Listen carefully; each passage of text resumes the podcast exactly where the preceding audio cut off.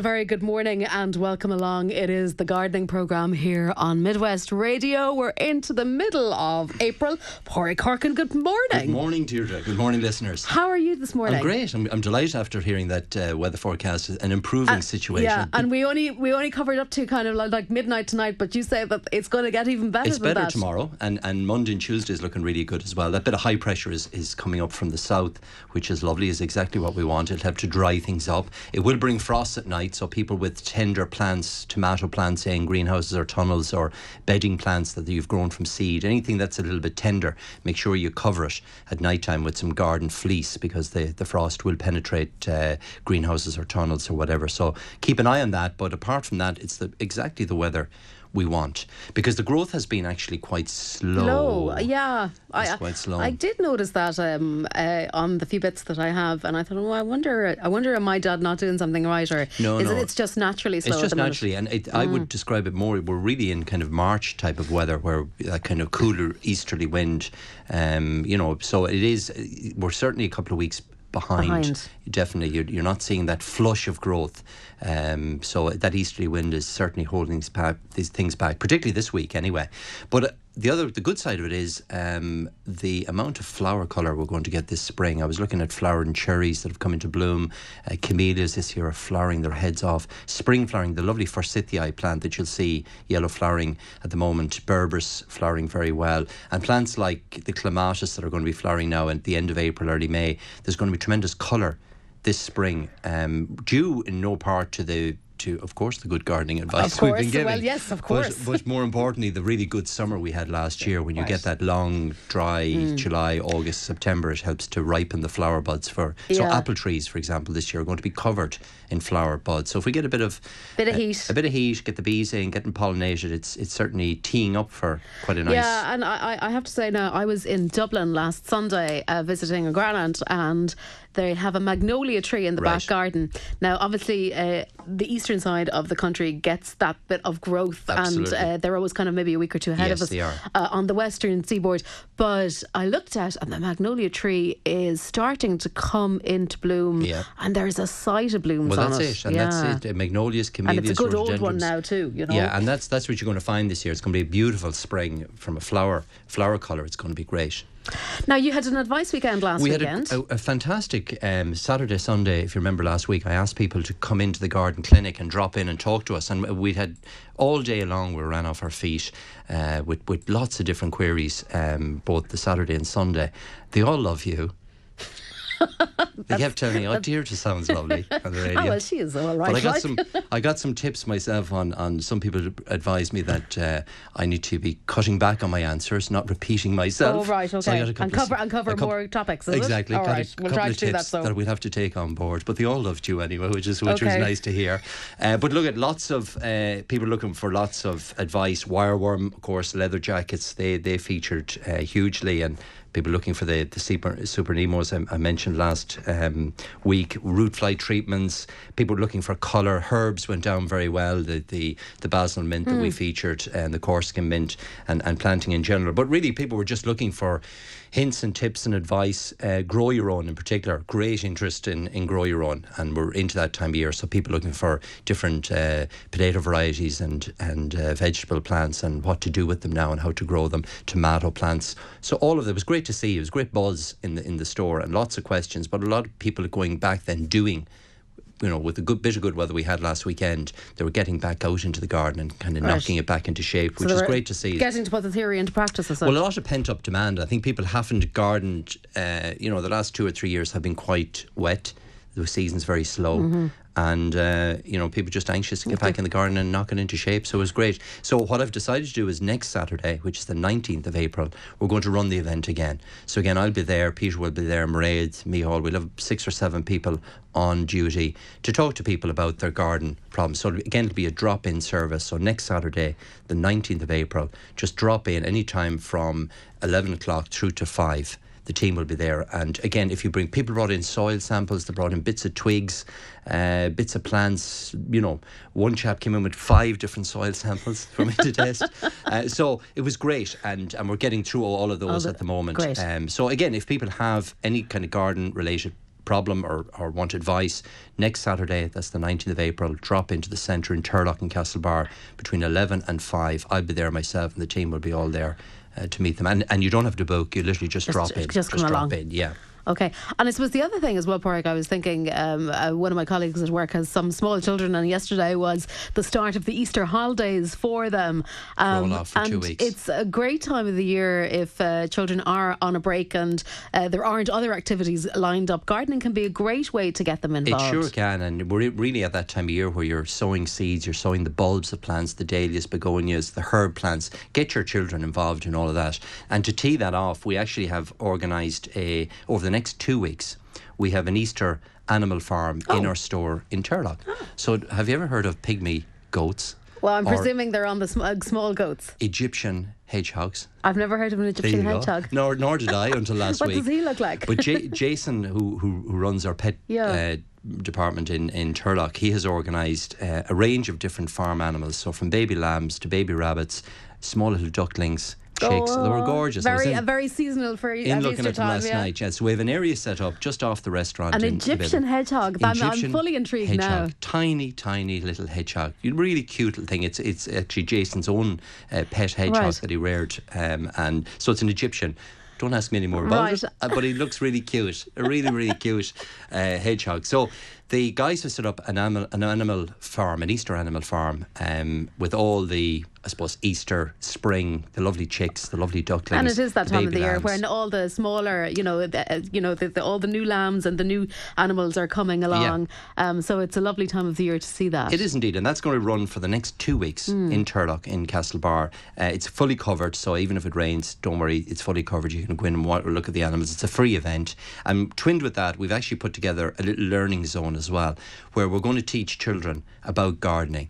So we're going to show them how plants are grown, how to sow plants from seed, how to sow them from bulbs. Just a little fun uh, element to the to the uh, Easter farm e- exhibition, and so children can come along with their families right through the week this weekend, but right through the week, any day during the week. Just call in at any stage, and uh, you learn how to grow some plants, and you get an opportunity to look at all the different farm animals, and they're they're really cute. Okay, because I'm sure people, uh, parents will be maybe wondering how, do. how do we fill fill a little bit of time when people are off school. So that's in our Turlough Centre in, in Castlebar. It's a free event. It's run, going to run for two weeks. And the guys during the day will have various little talks Yeah. and feeding opportunities, you know, to feed the animals and so on. So I'll have to go and Google an Egyptian hedgehog now. I'm fully. I'm, There's I'm fully intrigued. anyway, we better Um, get back to the garden. Yes, what we're going to do is we'll take a quick break first Okay. of all, if we may, Sounds and good. get uh, some of those out of the way. And then I do know that there's lots of questions been coming in for the last uh, hour plus, and indeed we've got something in the post as well. So uh, we'll come to all of those right after these. Now you're very welcome back. It's the gardening program here on Midwest Radio on this Saturday morning, and Páraic Horkan is in studio with us. Now, Porrick, we were talking there about the advice weekend and all of the different uh, people that came along and different soil samples and things like that. But also, and I want to apologise first of all on this because this package had arrived last week, but we didn't see it in time until after the programme had finished. So, particular good morning to Sean in Tuam, who uh, has a couple of queries for us and actually posted in the samples. Uh, so, thank you very much indeed, Sean. And again, apologies that we didn't get to it, but we are treating it uh, as top priority, Top this, priority morning. this morning. So, um, the two samples Yes. that he has given us, and they're oh, they're really well labelled and everything. So, sample one, he tells us, grows on flower beds and on the gravel driveway everywhere. And then sample two grows on shrub beds and flower beds, and it's like a carpet that just spreads out. And the real question is, what are they, and how do we get rid of them get rid of them? for good? Well, well, well, that that might be the difficulty. So the, the first pressure. the first weed is is and it would be very common to many Mm. to many listeners. It's called clickweed or hairy bittercress. And the reason it's called clickweed is that first of all you can actually see the fl- fl- the seed has already formed on the plant. So this is a small weed that grows about 3 to 4 inches high. Mm-hmm. It's got white flowers and it flowers very early in the year. So it's often flowering in January and February. Already the seeds are formed on the plant. And when you touch the plant, the seeds click and they fly off in different air, um, directions. Directions, right. that's the way it propagates itself. And once a seed drops on a piece of soil or a piece of gravel, within three to four weeks, within six weeks, it's back in producing its own seed. So with, within the one year, you can get several generations of this. so it's a very, very um, invasive, fast spreading weed uh, of cultivated ground. So if you're digging the soil, you're bringing the weeds up to the surface, it's germinating and growing. Right, okay? And any bit of movement against it is spreading exactly. it along. So the couple of ways you can get rid of it, if there's a lot of it, say on pathways and driveways, mm. I would use something like Path Clear which is a weed killer that will kill the, the clickweed, but more importantly, will prevent the weed from growing again. So it both controls the weed that's there, but more importantly, stops the weeds from germinating again. Um, around your flower beds and borders, if it's very close, the best thing is to use a hoe and use it at this time of year before the seed starts to ripen. So it's green at the moment. So before it actually ripens, um, hoe, hoe the area. Or if you can spray, use something like Weedol in between the shrubs making sure that none of the Weedol gets onto the foliage of the shrubs. So maybe put a plastic bag around the shrub whilst you're spraying. You need to do it on a d- dry day, and that you'll find effective. Now, naturally enough, there's going to be other seeds of clickweed mm. in the soil. They're going to germinate over the next couple of weeks and months. Um, so you're going to have to. Sean is just going to have to keep an eye on this and keep on top of it and keep it controlled.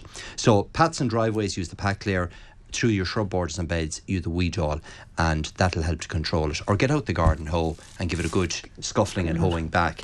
The other problem the other that he brought in was a thing called it's uh, it's well, it is a weed. I suppose it is a weed. Kind it's of called, yeah, it's called liverwort. Oh, liverwort, right. and it's really in the algae family. So it's like a moss that grows on the surface of soil. But it's like a tough moss. It is, and it, it carpets, as he describes, it actually carpets the whole ground. And it's particularly evident in the last number of years with the very wet springs we've had. So it's growing through the winter like moss. Mm. It's like a moss on soil, very kind of leathery, tough to get yeah. rid of. Um, so it's called liverwort. Um, again, you can scuffle it off in dry weather with a garden hoe and scuffle it off and it'll dry up. Or what I find very effective on it is patio magic. You know the spray that we use on Oh, patios yeah. and driveways. Now you can use that in between shrub borders, but make sure it doesn't get on your lawn. So it will damage your grass. But I find it very effective on liverwort through shrubs. Again, making sure that the patio magic spray doesn't get on Okay, your so just be shrubs. careful how you're applying it. Put a it. Mm. polythene bag over the shrubs to protect them, or get somebody to hold a bag around the base of the plant whilst you're applying it. Again, put the patio magic on when the day is dry, and it will take about two weeks before you actually kill it off. Right. Um, so, so it's fairly it's, hard, liverwort- it's hardy stuff then. it is, and it's very evident this time of year with a high level of moisture. As we get into the dry, like last summer, it died off quite a bit. It doesn't like dry, hot weather, like like moss growth. Um, so Sean can either hoe it off, but you'll find the patio magic very effective as long as you make sure you keep it off any sensitive plants. Just direct it onto the actual liverwort itself. And in terms of, you know, the way we were talking about the clickweed there kind of is uh, self propagating and it, it, it comes back fairly quickly. If you get rid of the liverwort, uh, does it stand a better chance? Yeah, you need to of- keep on top of it. right. it. It propagates by two methods. It spreads like a carpet, so Mm-hmm. it's continually spreading and spreading out over an area. And it also produces uh, seed in summertime. You'll see the little kind of uh, balls of seed in June, July sort of period. So it spreads in that way as well. Um, so it's a matter of just keeping on top of it and keeping it controlled. And having said yeah, that, you know, the, the wet springs we've had have favoured the growth of liverwort. It's often you'll often see it on pots of plants as well uh, on the surface. It likes kind of an acidic soil, Mm. a, a moisture retentive, acidy type soil. It prefers. So Okay. liverwort. It doesn't actually do any harm to the To to, the, the- shrubs and, and, and plants, but it doesn't But look unsightly. Yeah, ugly. Well, so from an aesthetic point it's of green, view, but it's, it's, green. You know, through a shrub bed, it, can look a bit. yeah. Yeah. mightn't complement what's there already. So that they're the two problems: Okay, well- and, and liverwort. Yeah, well, thank you very much, Sean. And again, apologies we didn't get to it last week, but hopefully we've addressed the question for you now. Um, potato stalks, Porrick. Um, somebody says, lovely having you back, by the way. Um, the problem they have is tall potato stalks. They're about two to three foot high. They fall over with the first storm, or they fell over with the first storm. It's in a raised bed as well. Okay, so, that doesn't help the ma- matters. It's no, probably an open so site. Kate and Kate says guidelines, please. guidelines. Well, maybe grow some of the some potatoes vary in their in their height. So v- some varieties, say like uh, Rooster or Kerr's Pink, have quite tall stems on them. Uh, Setanta is a variety actually that I often talk about, which has it, it's a very short variety. It mm. doesn't the stems don't grow very tall. It'll only grow about 18 inches in height. So it's ideal for raised beds and borders.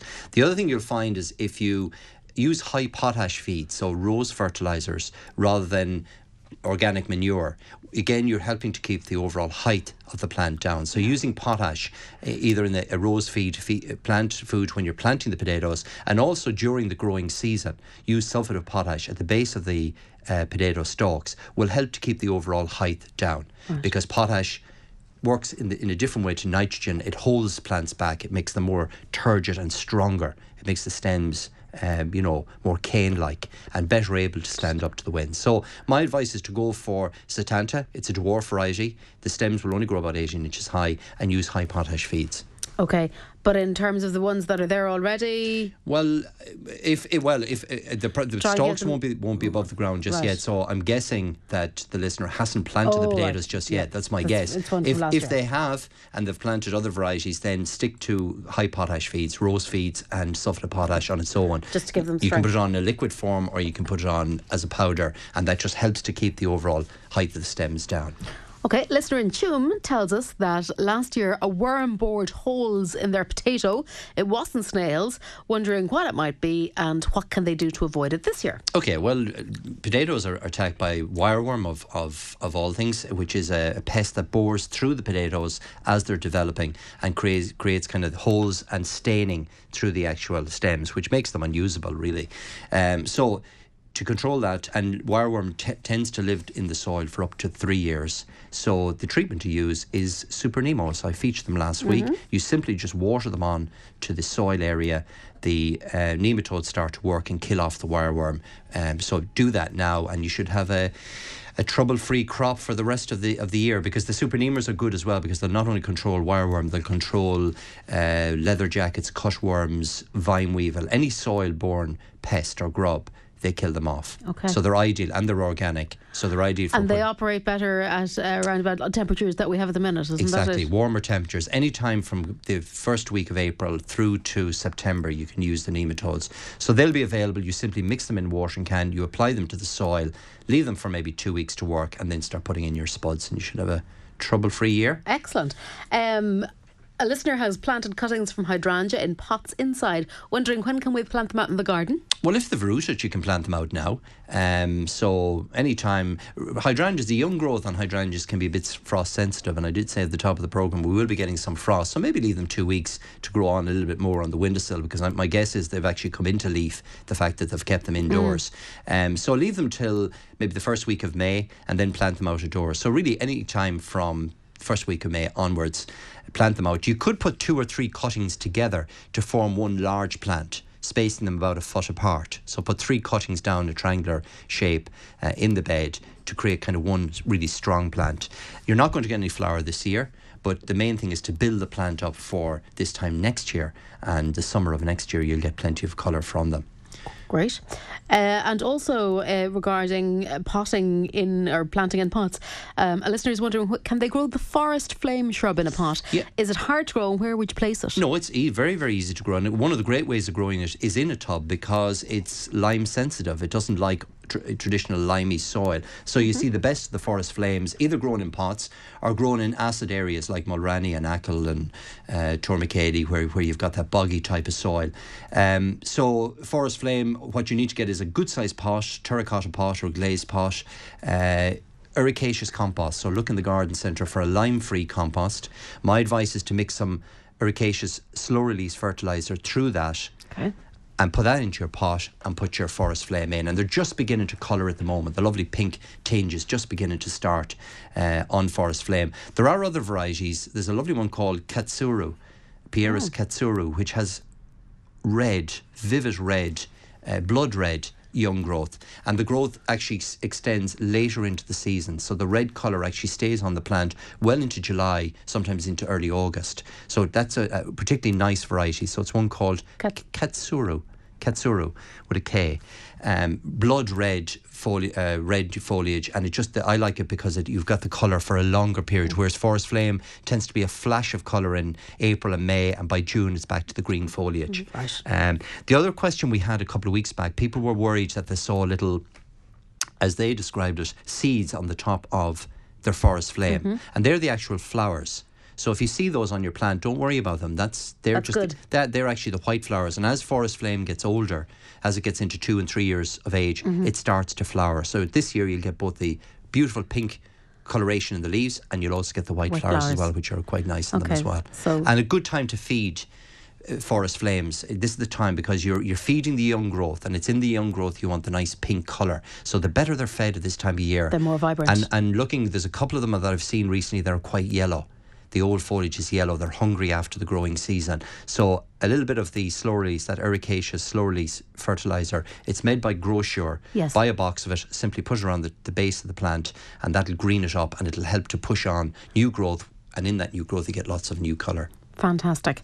Um, uh, we're going to stay with one more on the pots front. Uh, a listener is looking for a small flowering plant to put into two pots outside the door to add colour for Confirmation Day. Something easy to grow, but in flower now. All right, some inst- instant colour. Yes, instant colour. There's quite a nice plant called Senetti, which are just coming into flower. They're, They're beautiful, Oh, actually. Oh, you know that Yes. the Senetti, Yeah. right? There you go. Yeah. So Senetti, and it comes in a whole range of different colours: blues, pinks, bicolours. They're starting to flower now. Um, they'll they'll hold their colour right through the summer, but they're fantastic and they're quite chunky plants. So putting them into a pot. They'll nearly fill the pot. Yeah. You could surround them with some summer pansies or summer violas, which again are just coming into flower at the moment. So, so they would be quite nice. Um, argyranthemums are beginning to flower. They're in the daisy family, Paris daisy. They've got a white flower with a yellow centre.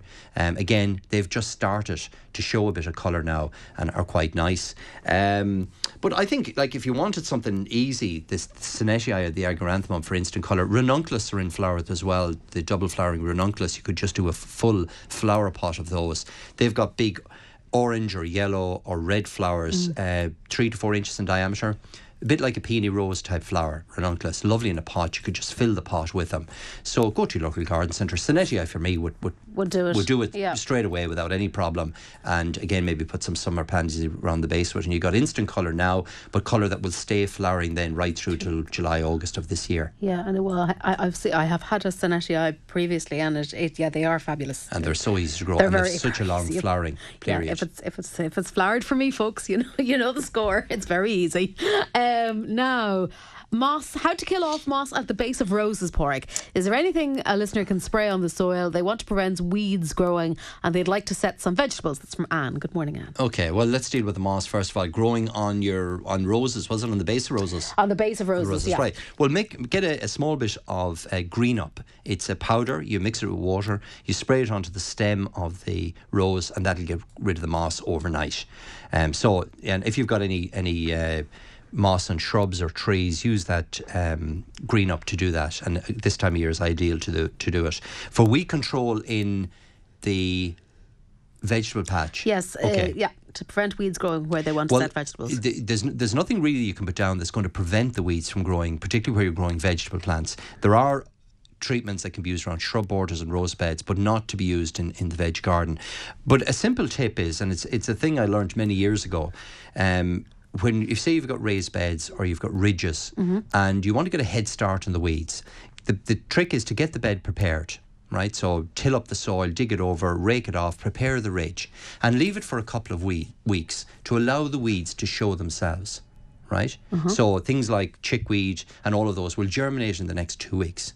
So prepare the bed, wait for the weeds to come, and just when they're about half an inch or an inch high, and you can see them on the surface of the soil, treat the area with a, with an application of Weedol. Right. Now, Weedol, when it hits the soil, becomes inactive. Okay. So it's not going to damage anything you're going to plant over the next number of weeks. But it does eliminate that first early flush of weeds. So you've got yourself nearly three weeks of a head start before the next generation of weeds could start to grow. So the trick is to kind of prepare the bed now, get the ridges done, you know, get it raked off, get it ready to plant. Mm-hmm. So you're not going to disturb the soil again. Leave it for two weeks. Allow the flush of first growth of weeds to come, or when you see that frush, first flush, it'll be within a two to three week period. Treat the surface of the soil then with Weedol on a dry day. The weeds will die overnight and then you can start planting safely because the Weedol once it touches the soil becomes neutralized Right. and you've got yourself and you're not going to lose anything you might think well I'm going to lose two weeks of growth the, No. the vegetable plants will actually catch up but you've got a head start on the weeds but it's important not to disturb the soil so prepare the soil first of all allow the weeds to flush hit them with the Weedol and then, then put the following your- day or two start planting Okay, that's a great one. Um, because they, they that's really can be a, a real competition between the new plants and the weeds coming through. Exactly, and and it You're just- going, yeah. You know, I, I planted a bed of, of pansies in my own garden, uh, and I was just looking at them. Planted them a week ago, and I had uh, left an area where, where there was a few extra plants to go in. So I, I, I put some extra plants in there on Thursday, but the weeds had within the week They were up. they were up already. Mm. So I didn't take my own advice. I should have bloody prepare the bed first of all and let the weeds show themselves. Yeah. But it, you just get that head start, Right. and, it's, it's a good little tip. Okay, um, great, to, to, yeah. to try it. I- I suspect a lot of because there's no weed that. killer that you can put on to your vegetable area that will prevent weeds from growing as the plants are growing. Right, without and you don't affecting want the plants. Yeah, you weed, don't, You yeah. know, so so that's the way. Get a head start on them. Now, what about rhubarb pork, which is lovely now, but then it goes brown in May? That can often happen with rhubarb. Rhubarb is growing really well. I picked the first of the rhubarb uh, on Tuesday Ooh, uh, of this year, and, and the k- key thing with rhubarb is to keep it growing. Mm-hmm. So feeding it well. I fed mine about three weeks ago. It's ready for picking now. You're going to see lots of growth on rhubarb if you feed it, but often in May it stops growing. As we get into warmer weather, it's it's finished its first flush of growth, and it can start it's literally stop growing. Particularly if you get warmer temperatures, anything over about uh, 25 degrees, 20 to 25 degrees, rhubarb actually stops growing. So by late summer, midsummer, it actually stops if we get warm weather. So the trick is to keep it growing really well. Uh, so I would feed it with Seamungus fertilizer. So feed it now, feed it again about the middle of May, and you'll keep the plant actively growing. The other thing with rhubarb is make sure it never dries out. It uses copious amounts of water. You can imagine, imagine the amount of juice that are in the stems and in the foliage. So it's using copious amounts of water. So if we get a dry period in May, put the hose on it as well. So the trick with rhubarb is to keep it actively growing during that period. If it stops in May or June, which it hmm. often does, you get the browning on the foliage Right. and dying off. So it's, it's it's nothing that the listener is doing wrong or incorrectly or any pest or disease. It's just a matter that the plant actually stops growing in May. So try the Seamungus fertilizer. If we do get dry weather in May, just keep it well irrigated and watered, and it'll be perfectly fine. Now, Mary has put lime on the lawn as you advised and left it Good. two weeks and then has applied the Osmo. And that's on two weeks now. And she notes there's no change. All right. Well, remember what I said at the top of the program. The growth has been very slow. Um, Osmo will take about three weeks before the moss dies in in normal growing conditions. So it's going to take a minimum of three weeks this year before Anna's going to see the moss dying. So don't don't do anything with it. Leave it alone. By the end of this give us a call next weekend and let's see how it, how the lawn is doing. But it, it will take three weeks. That's the Right. the, the thing with Osmo, and particularly this year because the growth has been very very slow. Uh, even in lawns, it's been you know we're, we haven't got that flush of growth Yes. that you normally associate with April. Okay. So Anna's done everything right. So in a week's, yeah, or Mary, sorry, no Mary. uh, in, We've- in a week's time or ten days' time, you We- sh- you'll, s- you, you'll see the first the, the moss starting to wither and die, Okay, excellent. and the lawn greening up lovely. Now, um, a listener would like to know about growing butternut squash in the garden. Do they have the, uh, do they have to have a greenhouse, or is it okay outdoors? Um, can you advise on feeding, and are they susceptible to any pests? You know the plant. Oh, well, you're you're a great cook, so Well- you know the butternut squash. Not great, but I, I do like my food. Let's put it like that. Yes, butternut Or squash. squash. So it's in the squash family. Yes. It grows like a pumpkin or like a, a um, any of the gourds or squashes. Mm. Beautiful plant to grow. Uh, lovely to eat as well. Lovely in soups and and so a really good plant. I'd highly recommend it. Uh, easy to grow. Yes. Sow the seeds now indoors on a windowsill. Um, it'll take two weeks for them to germinate. They are frost sensitive, so you do need a greenhouse or a tunnel to grow them, certainly for the early spring period. Um, so a tunnel would be ideal. Off each squash plant, you'll get between six and ten squash, butternut squash to actually grow. And the trick with them is not to pick them too early. They need to go at that orangey colour before you harvest them. So you're going to start picking the first of them probably in August, and you'll pick right through till possibly into October. Because you want them nice and fleshy. You do exactly. Yeah, you want them ripe. Um, so yes, uh, you'd really want a very good summer to grow them out of doors, and you won't get the same uh, yield as having them outside. But if you have a raised bed, then you could certainly try them. So the tip with so to go through it quite simply, sow the seeds now indoors. Plant them out of doors from about the middle of May onwards, or put them into the tunnel or greenhouse at that stage. Um, when they're in flower, they need to be pollinated by the bees. So keep the tunnel and the greenhouse open Open. and allow the bees to pollinate the blooms. And expect about six or eight plants or, or butternut squash to actually grow on the plant in a greenhouse or a tunnel. Um, so that's really it. Liquid feed them, of course. They need lots of feeding, as pumpkins do or squash do in general. A high potash feed, like a tomato feed during the growing season. But they're well worth growing, and their seed is available now. Uh, Grosure uh, do uh, the seed of butternut squash. squash. Yeah, look at it. Look for it in your local garden centre. But well grown, lovely, lovely garden plant, vegetable Okay, plant. well, if, if you do uh, take on that project, listener, we'd love to know how you get on Yeah, uh, absolutely. further on down the line. The very best of luck with it. Now, a listener also would like to, well, wants to know, Páraic, how can you get rid of huge bare areas in the lawn uh, and get it growing again without turning over the soil? Okay, well, you can do a couple, two things really. First of all, you need to just rake the soil. Just so I would, the first thing I would do is actually cut the grass if it hasn't been cut. Make sure you take all the grass clippings off. Uh, rake off the soil. So you're just kind of scuffling up. You're not digging. You're not hoking, but you're giving it a light. Uh, vigorous rake, rake with a lawn rake, those kind of special tine rakes. So you're And- aerating the soil well, you're just fluffing up the Yeah. actual soil. You're just kind of breaking the surface and fluffing it up. Then mix some lawn seed, so something like the green velvet lawn seed, with compost, and literally apply it over that bare area. Brush it in. Take out the yard brush and Right. literally brush it in, and leave it alone. Within about three weeks, it'll start to germinate and grow on. So if you've got a big area, that's the most simple thing to do. Mix compost and green velvet lawn seed together in a barrow and literally chuck it over the area and brush it in. Now you won't be able to mow that area for at least a month Okay. until the, the seeds start to germinate and start to, to kick off. Mm-hmm. The other th- the other treatment you can use is a thing called patch magic, Mm-hmm. which is a mixture of lawn seed, compost, and fertilizer all in the one mix. So again, you give the lawn a trimming with the lawnmower, you give it a light raking with the tine rake, the lawn rake, and then you literally chuck the patch magic onto the area. It comes in an applicator and you simply sprinkle it on over the area that's bare.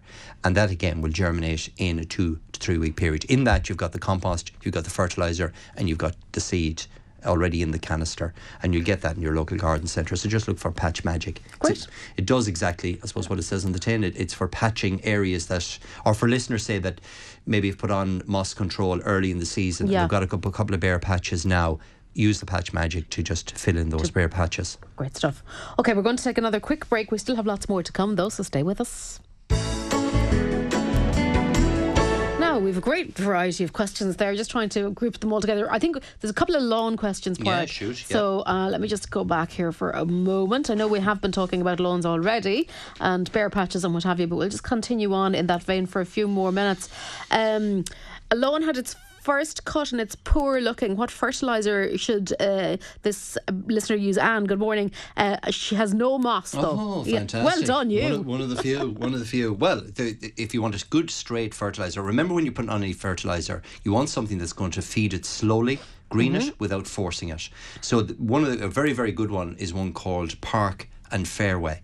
So it's a straight fertilizer. It feeds slowly. It greens up the lawn without forcing growth, and it'll help to fill in the, the lawn. There's no weed killer in it. There's no moss control in it. It's literally a straight feed, and one bag will cover about 500 square yards. So Right. it covers quite a big area. So that's park and fairway, Fairway. straight lawn. So if you've no moss, no weeds, that's the one to put on. Right. Or if you had a bit of, if you had a lawn that had no moss but had some weeds, it's often a good idea to feed the lawn with the likes of the park and fairway, because that will also feed the weeds as well.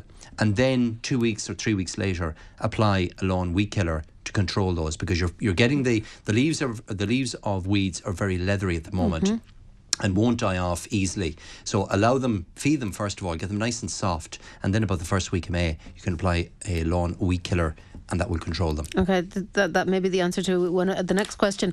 A listener has put down a new lawn a few years ago. Now it holds some water during the winter and it's currently covered in a wild grass. What can they do with it? Right, that's wild meadow grass. Not a lot, to be Oh, honest. gosh, right. uh, there is, I mean, what you can do is, it, wild meadow grass dislikes regular mowing. You know, if you're constantly keeping it trimmed back, it's a Mm. very vigorous grass. So regular mowing, um, it dislikes. Um, and maybe if it's a bit thin, kind of reseed it with something like the green velvet, which will be a finer grass. Um, so really, the, the only thing there is just continual mowing, keeping it trimmed, keeping it restrictive, and that will discourage the wild grass and encourage softer grasses to come through. Great. Okay, I think that might be our lawn questions answered. Now I want to go back here because there was one about a rambling rose. Yes, good morning to Tony. And Tony has a rambling rose that will flower well. A white, uh, is looking for a wa- All right, rather okay, suggestion yeah. of a rambling rose that will flower well. Preferably a white variety. Okay. And he's uh, he's got two questions actually. Also wondering, do you just get one crop of strawberries in the year, or can you get more than one crop? Well, generally, generally strawberries will flower all at once, so you don't get kind of repeat. Um, repeat cropping. Now, Mm. having said that, there are very good varieties. Elsanta is, a, is quite a good one, which will which will give you fruit over a six week period. Right. So you get both flower and fruiting, you know, for for a minimum of six weeks. So look for that variety. It's a very good one called Elsanta. Good time to plant it at this time of year. And remember, when they're in flower, you need to let plenty of access for the bees to get in and pollinate. Um, so keep the greenhouse of the tunnel open during that period. So that's a good variety, Elsanta. It's available at the moment. Beautiful, sweet uh, strawberries. Strawberries. A great time to plant strawberries in general. Really good time to plant them. The white rose, um, a nice variety would be called, one called Snow Goose. And that's a rambling rose? Rambling rose, yeah. It's a David Austin variety. It's quite a nice one. Um, there's rambling iceberg as well, which is a white. Now the flowers would be slightly bigger Hmm. uh, than snow goose. It's a kind of a, um, I suppose, in between a rambler and a climber, but it's quite a nice one. It's a pure white, as the name suggests, iceberg. It's, it's quite a good one. So either of those two variety, a really good time to plant them. If you want a kind of a light pink, uh, kind of you know Mm-hmm. the one that would kind of open pink but kind of fade, uh, fade to a kind of a whitish color. Albertine is quite a good one. Very very vigorous. Uh, rambling rose, um, big flowers, nice colour, lots of flowers on it as well. So any of those three, and it's a really good time for planting all climbers, not just um, Not just not roses. just roses. Yeah. Okay. Now, a listener, Mary, good morning to you, uh, has a problem with worms in the lawn. Um, and she notes that uh, she describes it as a wireworm. I'm not entirely sure. Um, but she says that the problem is manifesting itself because the roses and hydrangea now are not coming up. Um, right. She set the roses two years ago and uh, feels that this worm is obviously contributing to Well, them not doing that well. worms in, in lawns, the, the, the biggest problem is is leather jackets in lawns, which is the the, the larvae of the crane fly, the daddy longlegs, um, and that is uh, very evident this year. Lots of them about. Um, you'll notice them, particularly if you put a sheet of plastic over, down on the ground and leave it overnight. They'll actually come up to the surface of the lawn. You'll see them the following day. It's one way just to check Yes. have you got them or not. Um, if you have, then you can use a treatment called Trigger, which is a liquid uh, application that you mix in the watering can. You apply it on the lawn area, and that will kill them off. So I would imagine it's it's leather jacket damage more, than, than- wire worm as such. Now wire worm can be in lawns, but generally speaking. Um, Leather jackets are a bigger problem on lawns, and they can affect other plants as well. They'll eat uh, bedding plants and they'll eat other plants, Okay, but they're very so- noticeable. They're they're leathery in colour, grey in colour, and if you put it, as I say, a sheet of plastic on the ground this evening, go out tomorrow morning, you'll see them under the surface of the plastic. They'll come up to the surface overnight. Um, now I know we mentioned this previously. I can't remember was it last week or the previous week, but a listener was wondering, can you repeat what keeps cats away from flower beds, please? Well, you can use a product called Scent Off. Um, it's which is a, a granulated crystal that you put on, and, and they dislike the smell of it. The other thing I think I was saying was whether anybody To- tried it or not. to, to, to plant a kind of a Cat cat, designated area. Yeah, Yeah, there is a plant called cat cat cat mint. Uh, Nepeta, which is a lovely flowering plant, blue flowers. If you plant that over in maybe a, a area of the garden, the cats love that and they'll roll around it and tend to spend their time in around that plant because they, they really like the smell of it. It smells a bit like lavender. It's that kind of a smell. Oh, yeah, so it's quite a nice smell from it and very easy plant to grow. So maybe plant a few of those and let me know how See how that you has it on. worked. Yeah. yeah so great. cat mint or, or Nepeta is the name of the plant. Plant Good time to plant and it this sent time of and year Scent Off if you're going for the. Sent on the or Scent Off, yeah, pellets. Uh, Try those. They're they're uh, green crystals that you can put around the base of the plant, and for for a period, it'll help to ward off the gads. Okay, great. Um, now, what time of year do you get pond plants? Well, a good time to plant uh, pond plants is from about the end of April, early May. Once the water temperature starts to rise, which Yeah. it is at the moment. Um, so any time from now on, really, you can you can get the water lilies or any of the oxygenating plants. A great time. Or if listeners have pond plants in their own pond, it's a good time to repot them. And they do need repotting like I was going to say, oh, George, I was going to say you, you repot pond plants. Yeah, most pond plants are grown in plastic baskets in a kind of a blas- plastic container uh, with soil and stone on the Uh-huh. top. But say it was something like a garden, a, a water pond lily. After two years, it'll have outgrown that pot and it starts to get a bit stunted. And it's also an opportunity for splitting the plants as well. So before they come into any significant growth at this Mm-hmm. time of year, to, to repot pond plants is a good idea. Uh, but certainly putting them into the pond any time from now on, uh, pond plants become available and get them back into the garden. What causes dark marbling in potatoes, Páraic, and are they safe to eat? They're safe to eat, but generally it's it's it's uh, caused by bruising, by just physical damage. When you're harvesting the potatoes, you'll get that brown staining through the actual potatoes. Um, now, once they're cooked, that tends to come out of them. You know, it doesn't. Oh, yeah, it doesn't. It doesn't stay in the, in the plant. So a little bit more careful handling, really, of them. Some varieties are a little bit more susceptible than others, but apart from that, that's that's all it is. Okay. A listener has planted cabbage and carrots in the tunnel. Both are growing well, but they like to prevent any root damage from the root flies. And what should they use? So they've cabbage and carrots. Yes, both. Um, well, what I would use, you can buy actually a specific root fly spray. Um, so it's called root fly spray. It's a treatment. It's an organic treatment. It's made actually from garlic, Oh, and uh, you mix it. Or, or garlic wonder is actually very good as well. And garlic is coming to the fore an awful lot more, particularly from the growers. The growers are actually using it as a treatment As a- for both pest and diseases, and they're finding that garlic uh, builds a lot of strength and a lot of vigor back into plants. So plants are nearly far better, stronger, better ability to actually ward off pests and diseases. I suppose they're building up the Yes, immune, immune system, system, yeah. in plants. So there's there's a product called Garlic Wonder, which is the extract of garlic. If you remember a couple of years ago, we had one of the rose growers on talking about they use garlic as part of their uh, growing program to keep off pests and diseases and to keep, bring more vigor and vitality back into the roses. Mm. And the roses were superb, beautiful glossy leaves, big flowers. So look for that product. It's called Garlic Wonder. You simply mix it up in water. You apply it onto the foliage of the carrots or the or the cabbage in this case, and it controls caterpillars, root flies.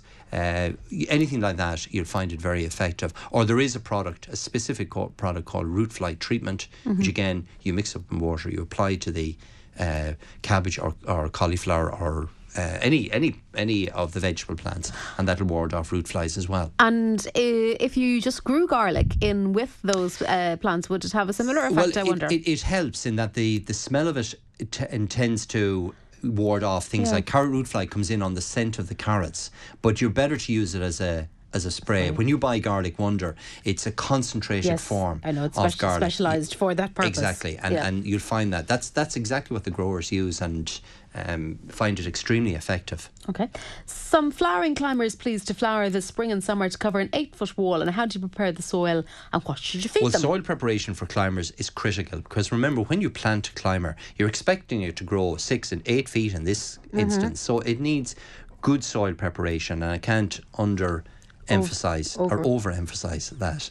Um, so what I would do is dig a trench if you can get some good quality compost or organic matter or just good bag compost where you mix some fertilizer through it that's what you need and dig that into your soil and prepare the soil well. Spring flowering climbers things like um, clematis the spring flowering clematis will be coming into bloom very very soon now the montanas and they're going to be spectacular this year. They can be planted this time of year. Summer flowering varieties like the president dr Ruppel hagley hybrid they all can be planted. Honeysuckles can be planted this time of year. Um, roses that we touched on already Yeah. could be planted. Um, so a great time to plant flowering climbers. Prepare the soil well.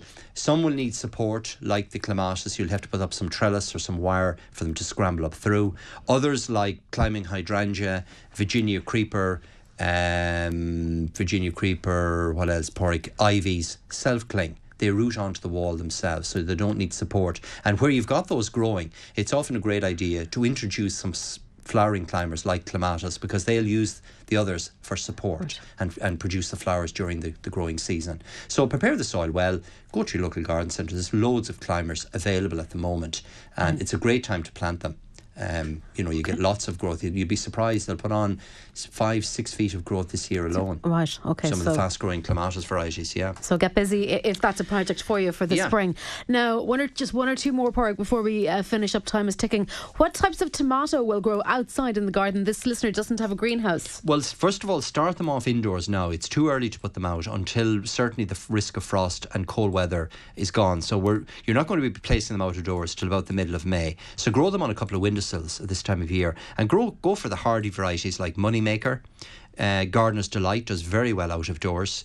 Okay. Crag and Shirley, they'd be four very good outdoor varieties. Now, do pick a sheltered spot, a sunny location if possible, and grow them in pots of compost is the easiest way to grow them. Stake them well, put down a bamboo cane with them, and as long as it's sunny, sheltered, they'll grow perfectly fly, fine and produce their fruit in August, September of this year.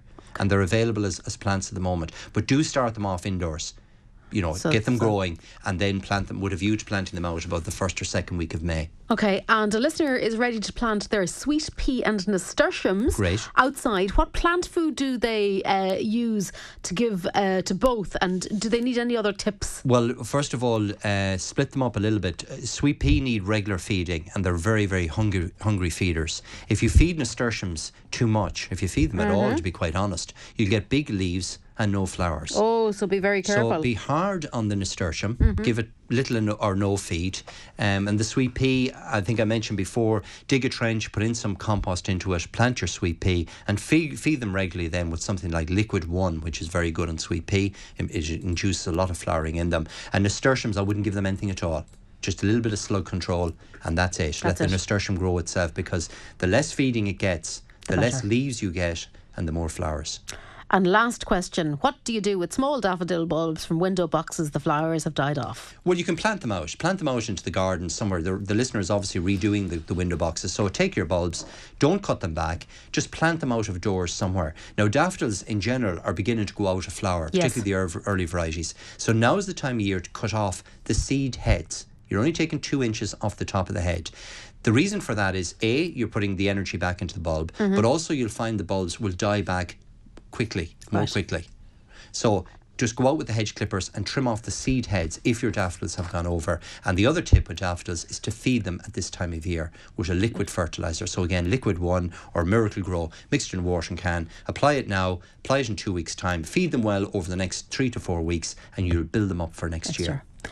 That's all we have time for. Not to so, forget the Easter Family Farm. Easter Family Farm starting today. It's a free event in Turlough in the garden centre. With lots the Egyptian hedgehog. Exactly, and lots of bunny rabbits and, and ducklings and chicks. So that's a free event for the families just off the Bayleaf restaurant in Turlough in Castlebar. And next Saturday, the 19th, I'll be having another garden clinic. We'll remind people of it next week anyway. Okay. That's another free event. Lovely stuff. Lots to look forward to there, Páraic. Thanks, Thanks indeed Deirdre. for all of that this morning.